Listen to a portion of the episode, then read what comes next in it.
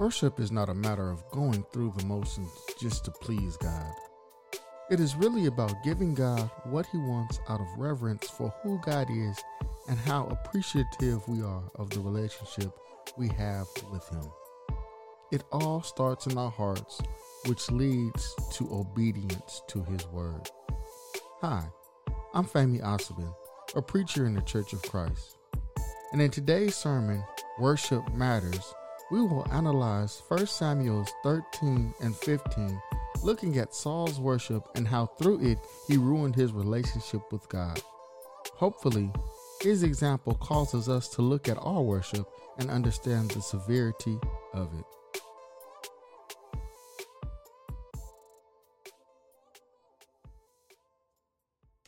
Worship impacts our relationship with God, and also it gives insight into the faith that we have to the God in which we worship. A lot of times we confuse worship with what we do during worship. You can appear to do the right acts of worship and your worship still be wrong. So that's why it's important as we consider our worship that we're making sure that we're giving God what He wants in it. Because when it comes to what we believe, especially in the churches of Christ, is that we have the right acts of worship. So we sing, we pray, we give uh, back alms, we we uh, commune. But that doesn't always mean that our heart's in the right place.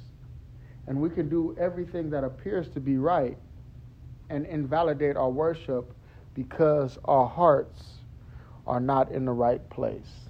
And sometimes people worship with the purpose of trying to get God to bless them, get God to do something for them because they have worship, which will not garner the result that you want. So, as we think about this, it's important that our practices are also in line with obedience because that's the depth of what God is calling us to. Not just to do right, but to be right in every aspect because we're doing it based on what He told us. Because if we don't, we do not know the blessings that we're really blocking when we don't worship properly. We don't know what God will really do for us when we worship right if we haven't done it. And all this in the back of our minds, I would like us to consider Saul. Because as we're going through the book of uh, Samuel, First Samuel to be exact, we have come across the selection of this first king. And this is what the people wanted to lead them out to battle so that they could be like the other nations, so that they could have somebody who would take them out and bring them back in because they didn't realize that God was their king doing that already. And so God gives it to them. And what Saul does that causes him to err is found in the way in which he worships. So we're going to read two passages. The first one, he does the, everything that he's supposed to do in regards to the acts of worship. He doesn't worship to a false God, he just doesn't do it obediently. And then he's told that God has found somebody else because you're not listening to me. Because of his worship, he loses the kingdom. His family won't forever have a son to reign over the kings of Israel because this act of worship gave insight really into the obedience he had to the God who blessed him with it. So God gives him the throne of the kingdom and he loses it in his worship to God. And then 15, we see that he for surely loses out on the kingdom because what he has been told to do, he negates. And where he goes wrong is he takes these things that appear to be blessings, that appears to be good, and he goes and says, I was going to offer this as a sacrifice and worship to God. And he for surely loses the kingdom. Worship. Not the fact that he worshiped the wrong God. So he was in the right place, but his heart wasn't right. And that's important for us to hear in the church because it's not going to another church to worship. It's not denominationalism. It's not not worshiping the right God. It's being where God will call you to be and not doing what He calls you to do, which causes people to lose out on salvation. So we know that those who don't worship, they, they don't have a shot. Those who worship wrong by doing the things that God doesn't ask, that they're wrong, but there's also a warning for those who worship whose heart is not right that we must heed. So let's look at 1 Samuel 13. We're going to read a few verses there, and then we're going to read the whole entire chapter of 15 because I want us to put in our minds exactly what's going on. So, 1 Samuel 13, starting at verse number 5. The Philistines assembled to fight Israel with 3,000 chariots, 6,000 charioteers, and soldiers as numerous as the sand on the seashore. They went up and camped at Michmash, east of Beth Aven.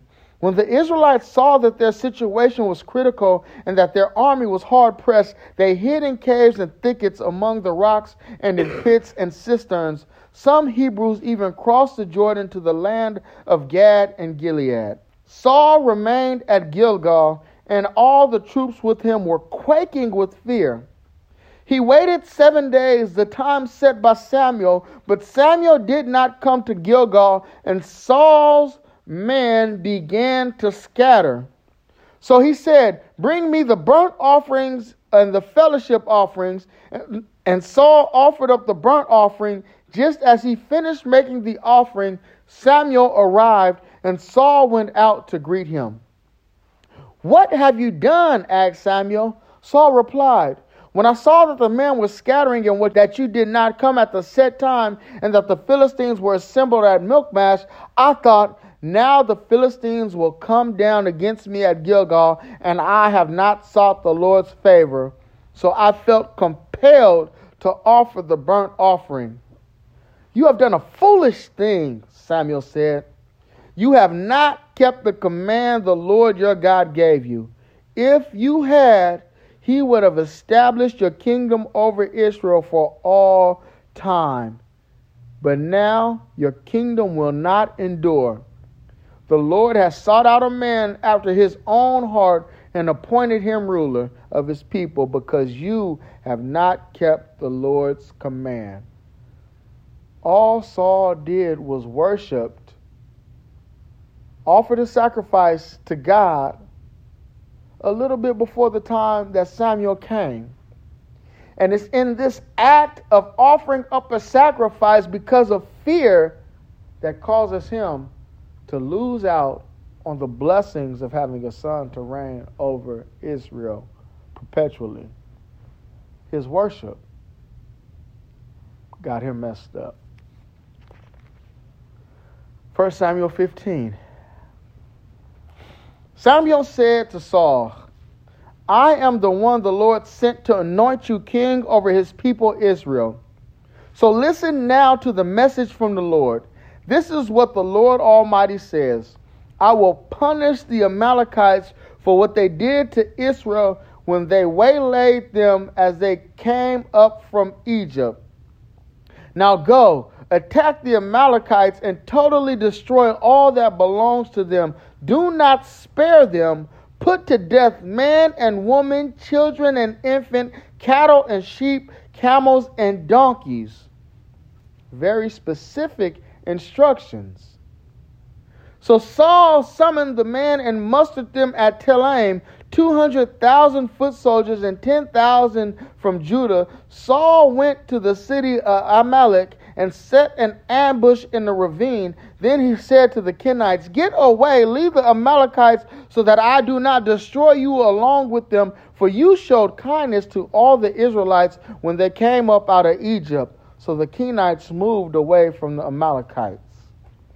Then Saul attacked the Amalekites all the way from Havilah to Shur, near the eastern border of Egypt, and he took Agag, king of the Amalekites, alive, and all his people he totally destroyed with the sword. But Saul and the army spared Agag and the best of the sheep, the cattle, the fat calves, and lambs, everything that was good.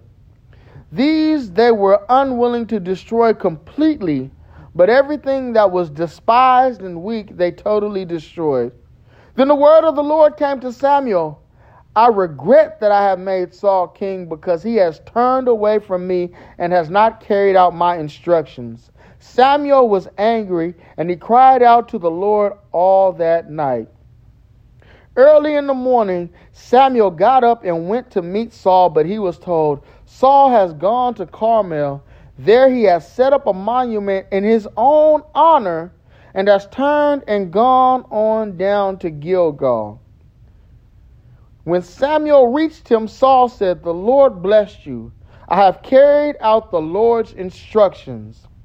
But Samuel said, What then is this bleating of sheep in my ears? What is this lowing of cattle that I hear? Saul answered, The soldiers brought these from the Amalekites. They spared the best of the sheep and cattle to sacrifice to the Lord your God, but we totally destroyed the rest. Enough, Samuel said to Saul. Let me tell you what the Lord said to me last night. Tell me, Saul replied. Samuel said, Although you were once small in your own eyes, did you not become the head of the tribes of Israel? The Lord anointed you king over Israel, and he sent you on a mission saying, Go and completely destroy those wicked people, the Amalekites. Make war on them until you have wiped them out. Why did you not obey the Lord? Why did you pounce on the plunder and do evil in the eyes of the Lord? But I did obey the Lord, Saul said. I went on the mission the Lord assigned me. I completely destroyed the Amalekites and brought back Agag, their king. The soldiers took sheep and cattle from the plunder, the best of what was devoted to God, in order to sacrifice them to the Lord your God at Gilgal. But Samuel replied, Does the Lord delight in burnt offerings and sacrifices as much as in obeying the Lord? To obey is better than sacrifice, and to heed is better than the fat of rams, for rebellion is like the sin of divination, and arrogance like the evil of idolatry. Because you have rejected the word of the Lord, he has rejected you as king. Then Saul said to Samuel, I have sinned. I have violated the Lord's command and your instructions. I was afraid of the man, and so I gave in to them. Now I beg you, forgive my sin and come back with me so that I may worship the Lord. But Samuel said to him, I will not go back with you. You have rejected the word of the Lord, and the Lord has rejected you as king over Israel. As Samuel turned to leave, Saul caught hold of the hem of his robe, and it tore.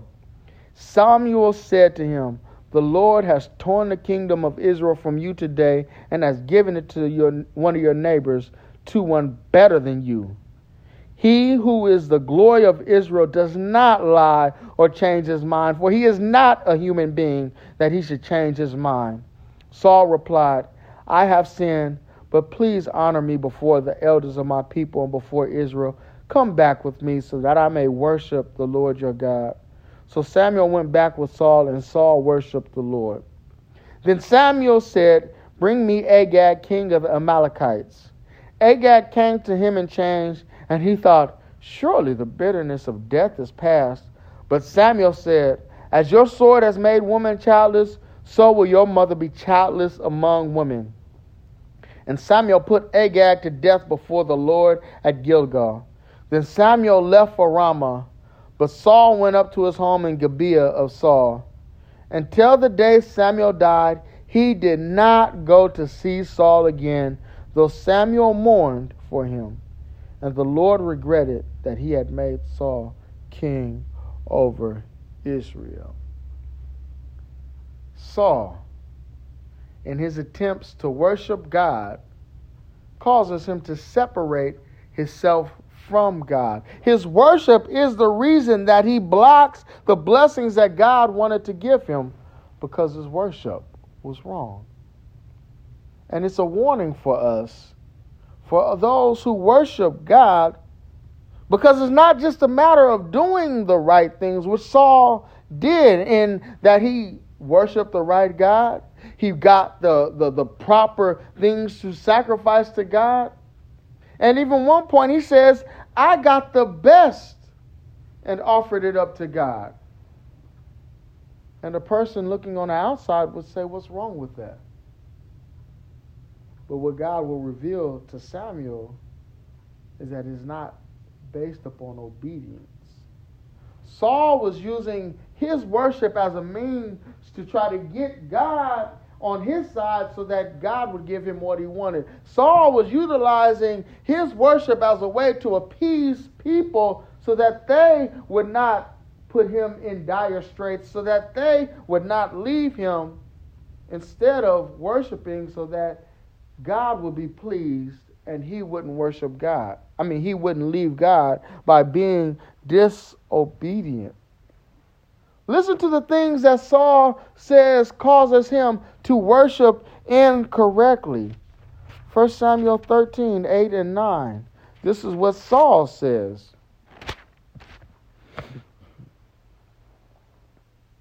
Eight.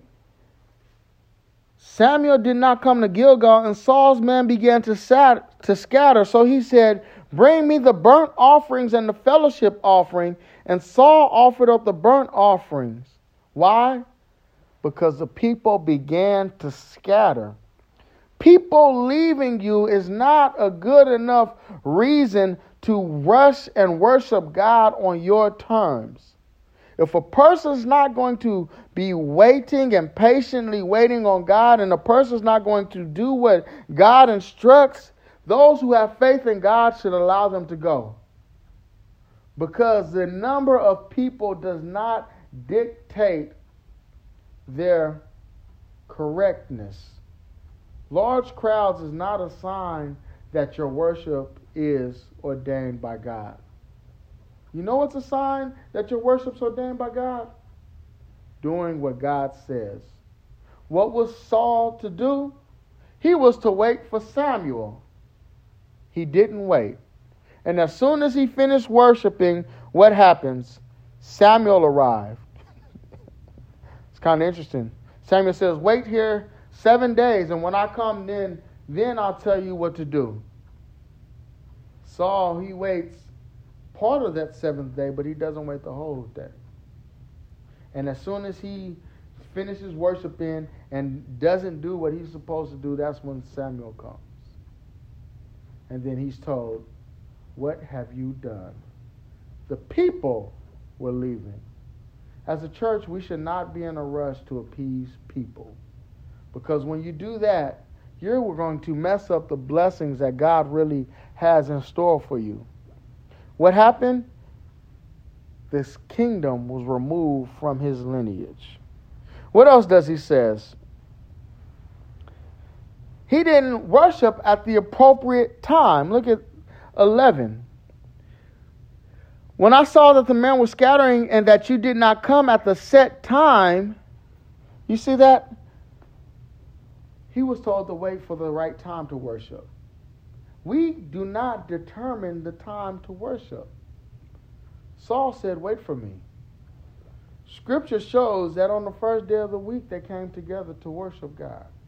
So we cannot come out here and say, you know what, let us choose a day in which to worship. Let us choose a way in which to gather crowds. Because when we do that, what does that focus on? Us. It takes the focus away from God. It takes it takes the faith away from God and puts it solely in our own actions and what makes us comfortable. We're not chasing crowds. We're not determining the times. We don't determine the emblems that's utilized in worship. All we do is we go to God for what He has told us to do, and we do it. And we can't let our worship be a response to what's happening in the world. You see what he did here? They were scared because the Philistines were encamped around them. So they go to worship so that God will protect them. It's like when people are going through hard times in life and they had no need for God when they were doing good, then they start going to church so that they could get a new job, so that they could get a blessing, so that they could get something that they feel that they're missing out on because they understand that if God doesn't do something, then they're going to suffer. But that's not why you worship.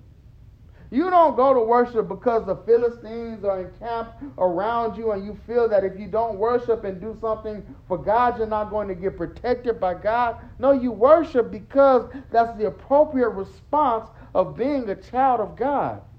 No matter what's going on in the world, it doesn't determine us going to worship. We don't say, I'm going to go to worship because I'm, I'm at a bad place in life. No. You go to worship because you're a child of God. You do what God wants because that's what He told you to do. And you don't allow the crowds, you don't allow the world, you don't allow anything to determine your worship other than the Word of God.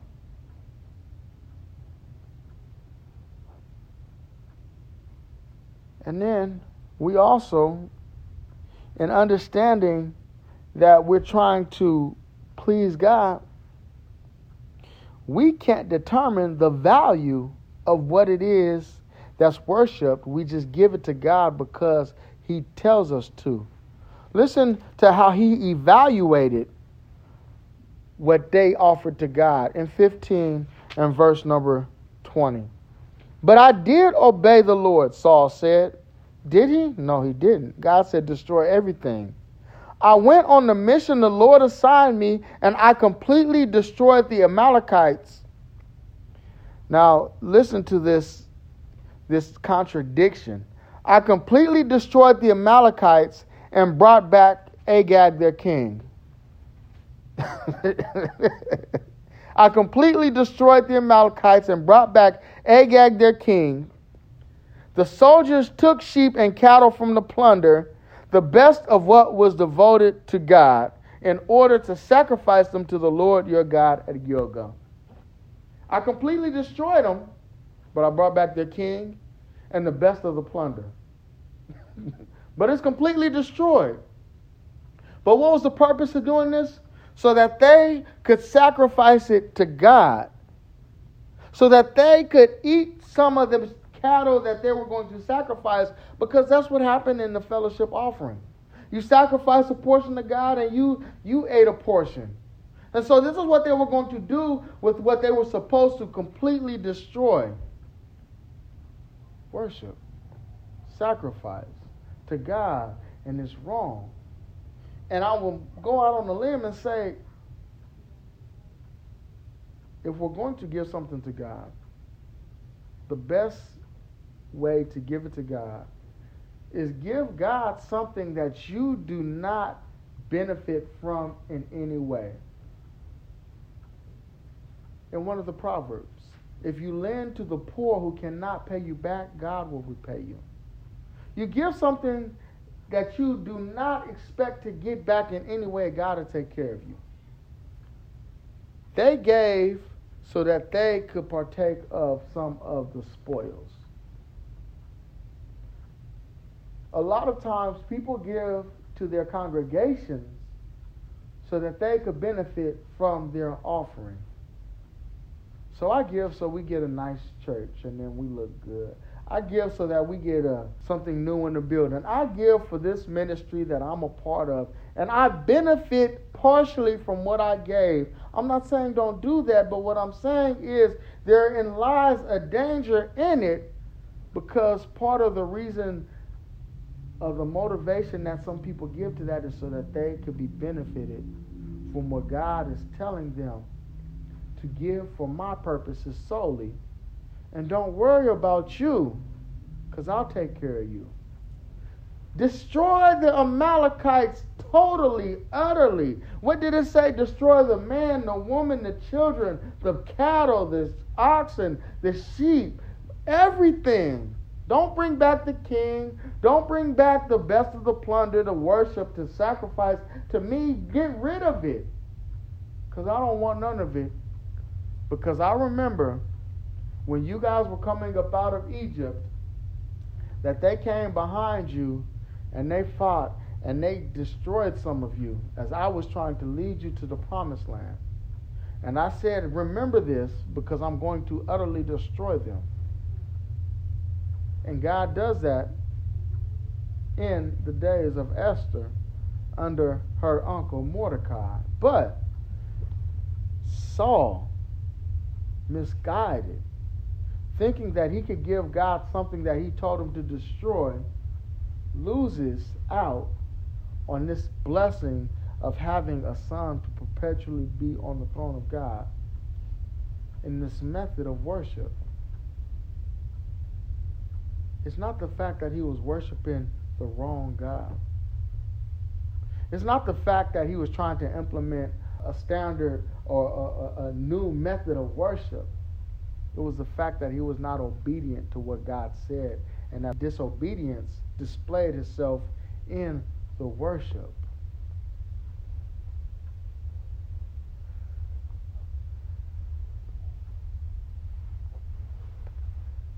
You know what kind of led Saul to the wrong way? Sometimes leads other people to the wrong way. 1524. He says, I have sinned. I violated the Lord's command and your instructions. I was afraid of the man, and so I gave in to them.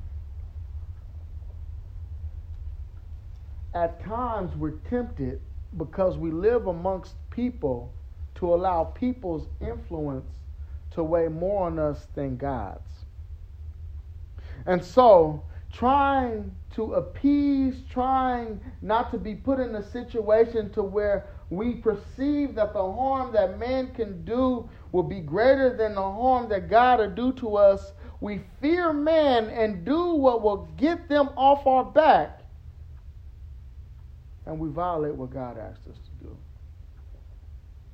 So, in the context of worship, what that looks like is as a leader of God's people, you don't lead them, you follow them and you allow the congregation to dictate, to determine how you are to be before God.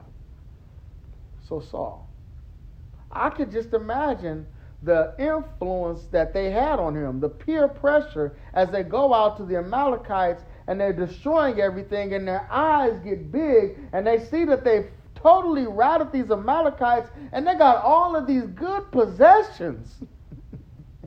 They're like, hey, Saul, let me bring this back. let me get this sheep. That one look fat. I'm to take some, you take some. We all get a little bit. We've destroyed it, right? And going to offer this up to God. We'll give him the best. That lame animal, just go kill that. But this one right here, let's, let's take this and we'll sacrifice it up to God. It's going to be sacrificed to him anyway. We're going to worship him. And then the people influenced Saul, led astray because of their evil inclinations. And so that's why, as, as, as those who are, are looking to do what God wants, we cannot let the culture determine how it is that we follow God. Because they're always going to look for things, for methods, for what benefits them. Let us do this in worship because I like it. Let us do this in worship because it benefits me. Let us do this in worship because we look better. And then you got away from what God said do. God told them, destroy everything. But they say, we'll sacrifice it. Some of it will go to God and some will go to our bellies. But we'll be benefited from what we give to God. And He'll be benefited too. Because this is some aspect of worship, but it's disobedience. And then what else? We get down here in 1530, the last time that Saul goes worship, I mean Samuel worships with Saul. What does he say? I have sinned. But please honor me before the elders of my people and before Israel. Come back with me so that I may worship the Lord your God.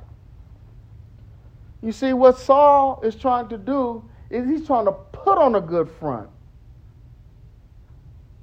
We never want to do that. We want God to look down at our worship as he looks at our spirits and sees that we're doing everything in spirit and in truth, no matter how anybody looks. And so, we don't worry about others' judgment, assessment of us. Why? Because our worship is not for them. Our worship is for God. So we don't fear their opinion of us. We don't do things just as a show so that people will say, hey, you did a good job. Man, I really like how you led that song. I really like how you prayed. I really like how you presented that word. I really like how you wearing that suit, how you wearing that dress. I really, you look good. No, that's not it. We come to God with contrite hearts. We come to God with the spirit of humility knowing that God is looking at the inner man because all of these outside things they could throw everybody off. I could we could come and say the most eloquent speech at the communion table and our heart's not in it. Somebody could get up here and lead songs with the the most harmonious vocals and their heart's not in it. Somebody could pray and that prayer could sound so good, but their heart's not in it. Somebody could preach and they talk so well that everybody is amening and everybody is into it, but their heart's not into it. And if that's what we do in worship and we're not doing it for God and we're doing it to appease man. We're doing it so that we could benefit from what we give back, and we're doing it because we are scared that if we stand up for God but go against man, that they're going to do something to us that'll put us in a position to where God can't protect us. Our worship is wrong. And it'll look right to everybody except for God and those who God is revealing it to through the Spirit. And when we get in that position to where we recognize that there is something off about worship, if we're not going to correct it, we need to separate from those who do it. Look at Samuel. What does he do? He goes up to Saul that last time. And then it says Samuel never went to see Saul again until he died. When I actually Samuel left for Ramah, but Saul went up to his home in Gibeah of Saul. Until the day Samuel died, he did not go to see Saul again, though Samuel mourned for him. And the Lord regretted that he had made Saul king over Israel. Samuel mourned for Saul yet he never worshiped with him. You see, we can recognize somebody's doing wrong and we can we can mourn for them and want them to do right, but we cannot participate in that same foolishness because it'll put us in the same boat as them. So the best thing we could do is try to teach people and exemplify to people what God is wanting from us as those who have worshiped him. So, with all of these things that indicate that, that, that, that, that we're supposed to avoid, so that our worship, while it looks on, right on the outside but is corrupted on the inside, what is it that we can do to ensure that we're worshiping God right? I think it's simple. It's what Saul was instructed by Samuel. What does he say? Does the Lord delight in burnt offerings and sacrifices as much as in obeying the Lord? Just obey God. Because if you're obedient to God and if you obey Him, your sacrifices will follow. Your offering will be right. But you could give a lot to God and be wrong because you're not obeying God wholeheartedly. And we see that. And so if we're going to do what God wants, we must obey His word. Wait seven days until Samuel comes. No matter what it looks like, you wait. Destroy everything because God told you to do so. No matter how good it looks, no matter the value of it, no matter who wants what, destroy it. Why? Because God told you to do so. And when you do that, then that makes your sacrifices, your worship worthy. Take away the obedience, you've done nothing but appease yourself. And that's a boat that a lot of people are in, just going through the motions. And we don't ever want to be in that boat. We want our worship to God to be a sweet smelling savor. So we do what He asked wholeheartedly, not just an appearance, but with a perfect heart. You see, it's better to obey than to sacrifice, because that obedience is better than the fat, fat of rams. And when we don't understand that, we don't see the depth of what we have done wrong. What does he say? Rebellion is like the sin of divination, and arrogance like the evil of idolatry. We wouldn't put it in those terms today. We would just say, oh, he's just a little right. I mean, he's just a little bit wrong. It's not that bad. But God says that's like divination and idolatry. To see something that God tells you to do and not to do it, you have made yourself God. You have taken worship, and when you put it in your own terms, trying to get something, you're trying to utilize this to, to, to, to, to, to, put God in such a way to where he has to pay you back for what you did. That's never going to happen. And so as we consider actually trying to be God's children and receive the totality of the blessings that God has afforded us, we must value worship properly and never do what we want if it's not according to God's will. And when we're doing what God tells us to do, make sure our heart's in it as well. Because it can look right and be wrong. And the only one who can evaluate that is God. And when we're right before God, it doesn't matter what anybody else says. Because we have done what God wants and we have given our whole heart to it. We worship Him in spirit and in truth. And when we see Him on Judgment Day, we can truly expect a reward, an eternal one. Because our obedience will overflow from these pews into the rest of our lives. And our worship will be a way of life not just an activity that we have done one, two hours out of the week. Because we understand what God has called us to, and we understand the blessing that God is affording us. But when we don't worship right, we will never know the true depth of all the blessings that He'll give us because our heart is inclined to Him. What's interesting in all of this is that while Saul is still a part of this story in Samuel, we see that he's very brief in it because his worship causes him to lose out on what God wants And the rest of this story, where Saul is included, is, is him battling, striving to keep what God has already taken away. So our worship is wrong.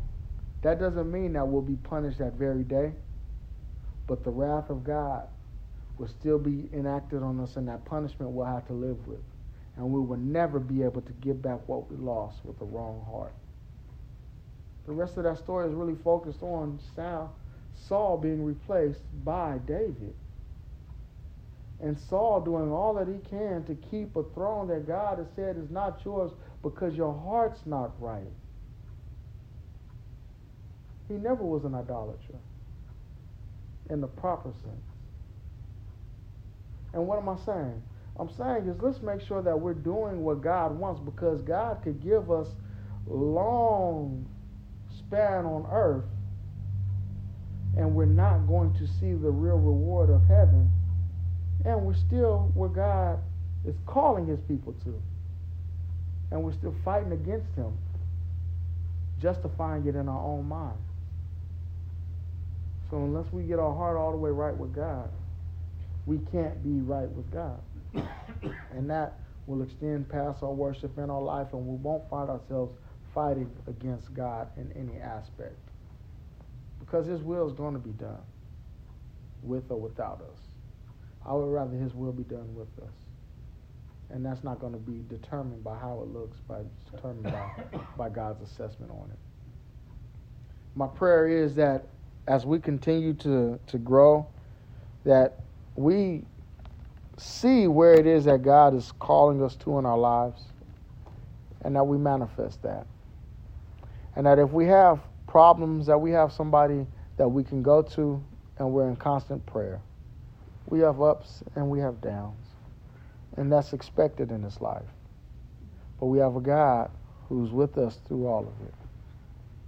And it's not determined how man sees it, it's determined how he does.